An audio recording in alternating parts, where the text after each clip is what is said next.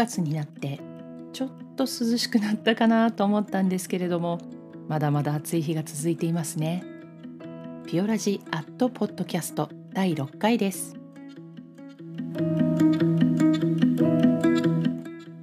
私は東京に住んでいるんですけれどもまだまだですねあの気温が30度を切る時間が少なくてで夕方とかちょっと涼しいかなと思って外に出てみると結構この湿度が 高いとね暑苦しい感じは減っていなくて今年の夏は長いっていうような感じがしています。私暑いの苦手なんですよ。あの暑いか寒いかどちらがマシかっていう話とかするともう断然寒い方がマシって思っててなんでかっていうと寒い時はあのたくさん着込むとかできるじゃないですか。でも暑いからって言って何て言うんですか自分の皮まで脱ぐとかそういうことできないで できないですよね。なのでもう本当に暑いのは勘弁してって思っております。というわけであのこんな毎日暑い中この自粛期間中に始めました軽いジョギングみたいなのもお休みしててもう8月から走ってないのでそろそろ走らなきゃなって思うんですけれどもあの朝早いとか夜遅ければ涼しいかなって思うと意外とそんなことないのでいつ？みたいな。で走るためだけに朝5時に起きるとかそういうのって無理じゃないですか。あ私は無理なんです。なのでちょっとこういつから復帰しようかっていうのを今とても迷っています。でコンスタントにいつも走ってらっしゃるランナーの方々ってすごいなと尊敬してるんですけれどもあのランナー用のねポッドキャストをなさってる方がいらしてであの走ってる時って暇だからポッドキャスト聞くのもいいかと思って走りながら聞けるポッドキャストやってますっておっしゃってておお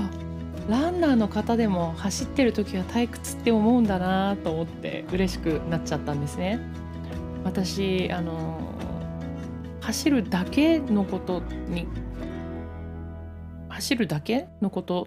をしてるっていうのはなんかこう退屈なような気がして音楽を聴いたりもするんですけれどもそうかポッドキャストとか聞けばいいじゃないと思ってあのポッドキャストを聞くね習慣ができたんですがそうランナーの方も退屈って思ってたんだって思ってちょっと嬉しくなっちゃいました。私だけがこうあの走りに集中できてないダメな人間なのではないんだなと思って。それでそのちょっと雰囲気が優しいポッドキャストを聞いてあのこんな私でも頑張って走ってねみたいな応援されてるような気持ちになって嬉しいんですがその方のあのインスタグラムを見ていたらあの朝ね走った記録があのストーリーに上がっていて、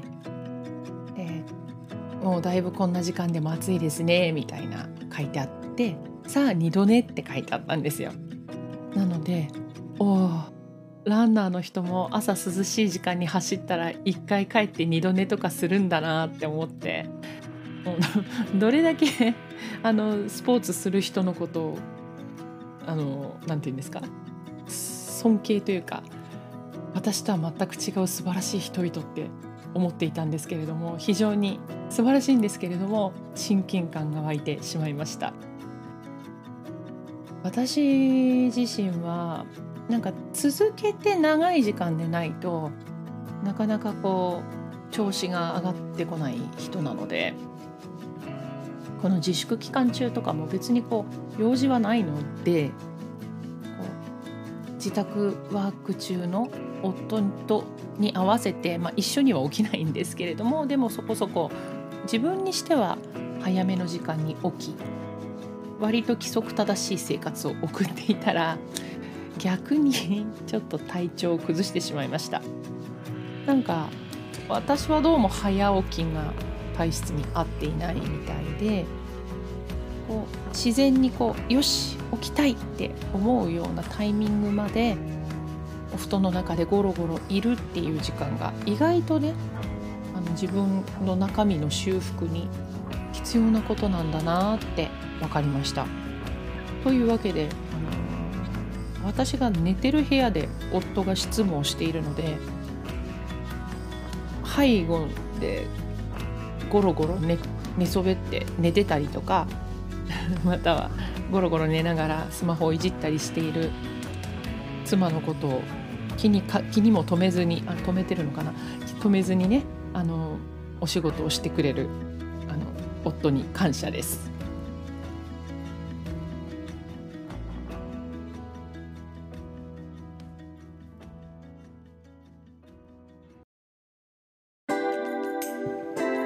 さて私はあのいわゆるフリーランスの音楽家として生活しているわけなんですけれどもこれからねそういうこうフリーランスのクリエイターとして一歩踏み出していこうっていうこう若い人とお話をしていてどんな風にねこう自分の一日を過ごしていらっしゃいますかって聞かれたんです。でまあよく考えてみるとやはりですね学校に行くとか職場に行くみたいなある程度決められた枠がある中で生活しているのとほぼこういうふうにこう自分でねいろいろ時間割を決めていかなければならないっていうのではあのいろいろ難しさが変わってくるんだなっていうのを改めて感じました。で私は自分がどういうふうに気をつけて生活しているかってまあそのお話をしながらああそうか自分はそういうふうに思ってるんだななんていろいろクリアになってきて面白かったんですけれどもまずあの音楽会にしてもオペラにしてもお稽古が始まる前の段階始まってしまえばね何時にどこに行ってそのお稽古をやるよっていうようなことがあるのでそれに、まあ、ある程度縛られるというかそこから逆算して例えば何時に出かけるからそれまでにこの用事をやってみたいに決まってくる部分があるんですけれども仕込みの段階の時って本当にこう真っ白な時間割をどういうふうに配分していったらいいのかなっておおピロピロって言ってしまいました。こうやってあのいろいろ忘れないようにリマンリマインダーをかけているんですけれどもあのやはりね怠け者なので 計画は立てておかないと後で怖い思いをしてしまうということがあります。でまあざっくり壮大な計画を立ててしまうともうどうしても手がつけられないよっていう気持ちになってしまいますし何からやったらいいのか分かんないしああやんなきゃやんなきゃああ何もやんなかったみたいなことがまあ多々ございますので私はあのとりあえず締め切りですよね。あの例えばお稽古が始まる日とか伴奏合わせがある日レッスンに行く日みたいなことをまずカレンダーで確認をしてだいたいそこまでに何日ぐらいあってその中でどれぐらいの、えー、時間をかけて準備をしなければならないかみたいなことをこういろいろと考えていくわけです。でそれはもう長年のあれなのでだいたいこうこれぐらいの感じだなっていうのは分かるんですけれども問題は その間に細かい事務仕事であるとか普通の生活の to-do を入れ込んでバランスよくねあの消化していかないと困ったことになってしまうので。というわけで今現在ですねこの自粛期間に入ってからは特にやっぱり日にちと曜日の感覚がとてもなくなってしまうので手書きの手帳をしっかり書くようにして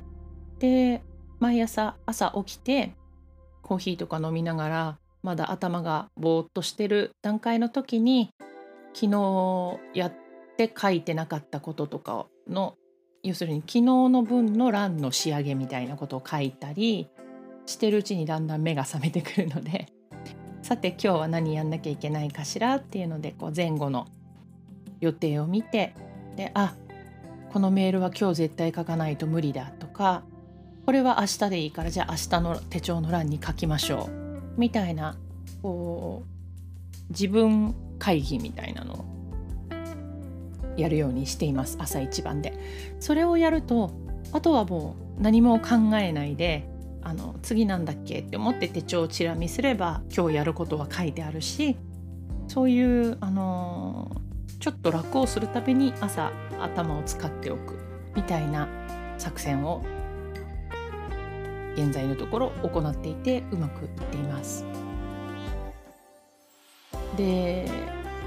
ちょっと前半にも申し上げたんですけどとにかくあんまりそんなにすごい体力がある方ではないのできちんと休むっていうことも、えー、仕事のうちちゃんと休むとかちゃんと食べる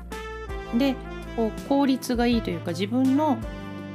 能力をきちんと発揮できる状態にある程度体をしておくっていうのもお仕事の大切な、えー、一部なわけなので食べたもののメモとあとはあの大体のこう例えば運動ちょっとしたらメモしとくとかこう動いた量ですねっていうのをつけておくようにしています。でこうその1日1日の記録プラスなんとなく1週間ペラペラっと振り返ってみるとああ今週はちょっと忙しくて多分疲れが溜まってるから1日ぐらいちょっと緩い日を作ってその日はのんびり過ごすとまた次の1週間が効率よく過ごせそうだなとか常にそういうのは考えて生活しています。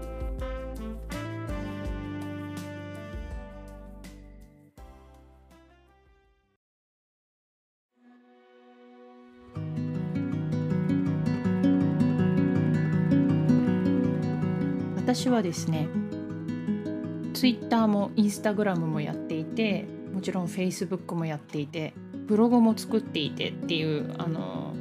で前にも申し上げた時々 YouTube も出してなおかつこのポッドキャストをやっているっていうとってもですね SNS 大好きっ子さんなんですけれども私のですね日課といいますかその日の夜にお布団に入ってゴロゴロしながらこう見てるわけなんですけれども0時ぴったり過ぎますと Facebook の「思い出」っていうページがあるんですね。でそこを開けますと同じ日付の過去の1年前2年前3年前何年前みたいなあの自分の書いたポストが出てくるページがあってもうそれがすごい好きなんですね。おおこのこのこんなことはつい最近だと思ってたのにもう5年前だったのかとかあそろそろトウモロコシご飯の季節だからまた作らなきゃとかいろいろね楽しいなと思って見ています。それであの本当に2000これは何年なのかしら？13年。2013年7年前ですよね。に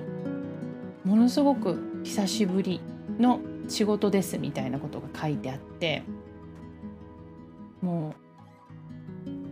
うあんまりお仕事がなかったので半年ちょっとぐらいぶりの本番まあその日は録音だったんですけれどもですみたいな投稿が出てきてで嬉しく歌ってで歌った後にオーケストラで出ていたお友達と一緒に中華料理を食べて飲んで帰ってきましたみたいな。投稿が出ていて。そうだよなと思って。あのー、今ねちょうど半年とかお仕事なくて悲しんでいるわけなんですけれどもよく考えたら私は2016年の9月にあったあの私の所属している日記会というところがやっている公演の「トリスタンとイゾルデ」というオペラで主役のをオーディションで勝ち取ってですねまああの出演することができたんですけれどもそれ以降は結構まあ何て言うんですかありがたいことにいろいろ定期的に歌う機会があるよっていう状態で来ていたわけなんですがほんの数年前までは意外と仕事なかったんだよねそういえばって思い出したんです。この2013年の時には本当にもう全然なかったので外からいただく演奏のお仕事が春から秋まで。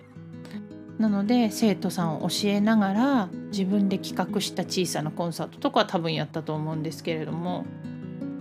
ああもうこのまんまこの先も仕事なかったら引退なのかななんてまだ43歳だったんですけれども思ってました。でもわからないものでその3年後にそういう大きな役をいただくことができてそこからまあトントンと、まあ、大げさに言うと私の仕事の運命が変わっていったわけなんですけれども今回もこの思いがけないコロナウイルスのおかげさまで今までと全然違う暮らしをしている人がたくさんいるんですが今は渦中なのですごく辛いしびっくりしてるしどうしようって思うけれどもよくよく考えたら私のこの50年の人生の中でもたくさんそういう天気ってあったかもしれない。だからまあそんなにこう悲観しなくてもいいのかなっていうかもしかしてねその歌の仕事は減るかもしれないけれどもそれ以外にも私がこう心を込めて愛せる何か他のことが出てくるのかもしれないしもしくはまた歌の仕事が形を変えて帰ってきてくれるのかもしれないしわからないじゃないって、うん、思ったんですよ。そろそろあのクラシックの演奏会は形を変えつつもいろいろな注意事項をやりながら再開している方向なんですけれどもまあ背に腹は変えられぬみたいなこれは決して理想的な形ではないよねっていうことも多々あるんです。ずっとこれを続けていると私たちが一生懸命守ったり伝えたりしたいと思ってきたものの形が変わってしまうんじゃないかみたいな悲しい気持ちにもなっていたんですけれども。でもまあよく考えてみれば私がこうやって家でパソコンを前にポッドキャストを録音するがごとくちょっと頑張って勉強して多少の機材を揃えると演奏を形に残すですとか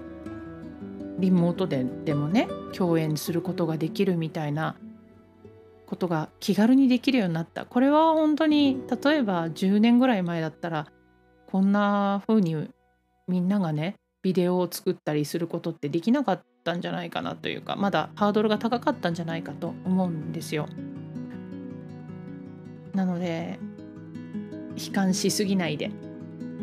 新しいやり方も楽しみながらでも古いものもなくさないように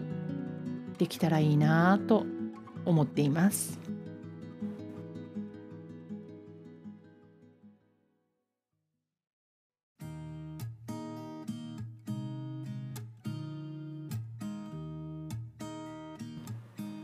今日はすごく久しぶりにもう半年近く経ちますかね。わかんないんですけど。あの夫が会社に行っております。毎日ねあの家で朝早くから起きてシャワーを浴びて自分でコーヒーを作ってでデスクのところに来て仕事を始めるみたいな頃にまだ私は寝てるんですが それでこう気が付くとですね朝だなと思ってるとこうお部屋のカーテンが開いていて同じ部屋の向こうの方であの夫がカチャカチャこうパソコンをやってる。でなんとなく目が覚めてきたらばその夫が入れてくれたコーヒーが水筒に入ってるんですねあの冷めないように。でそれをこう注いでコーヒーを飲んでから「おはようございます」みたいな 生活をここしばらくずっとしていたので夫がですね あの久しぶりに会社に行くから「あ会社に履いていくズボンはどこかな？あ忘れ物しないようにカバンにいろいろ入れなきゃ」とかこう自分の支度でわちゃわちゃしていた後に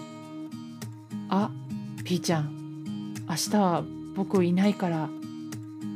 ちゃんと起きれる? 」って心配してくれたんですね。で今日は朝の10時半から生徒さんとお約束があってお見えになることになっていたのでとりあえず9時には絶対起きなきゃって思ってたんですけれどもまああの無事にですね8時半過ぎになんとなくうっすらと目が覚めて見たらちゃんとこう部屋のカーテンが開いていてでコーヒーもあのベッドの横のテーブルに置いてあってありがとうございますというような感じで、えー、今日一日が始まりました。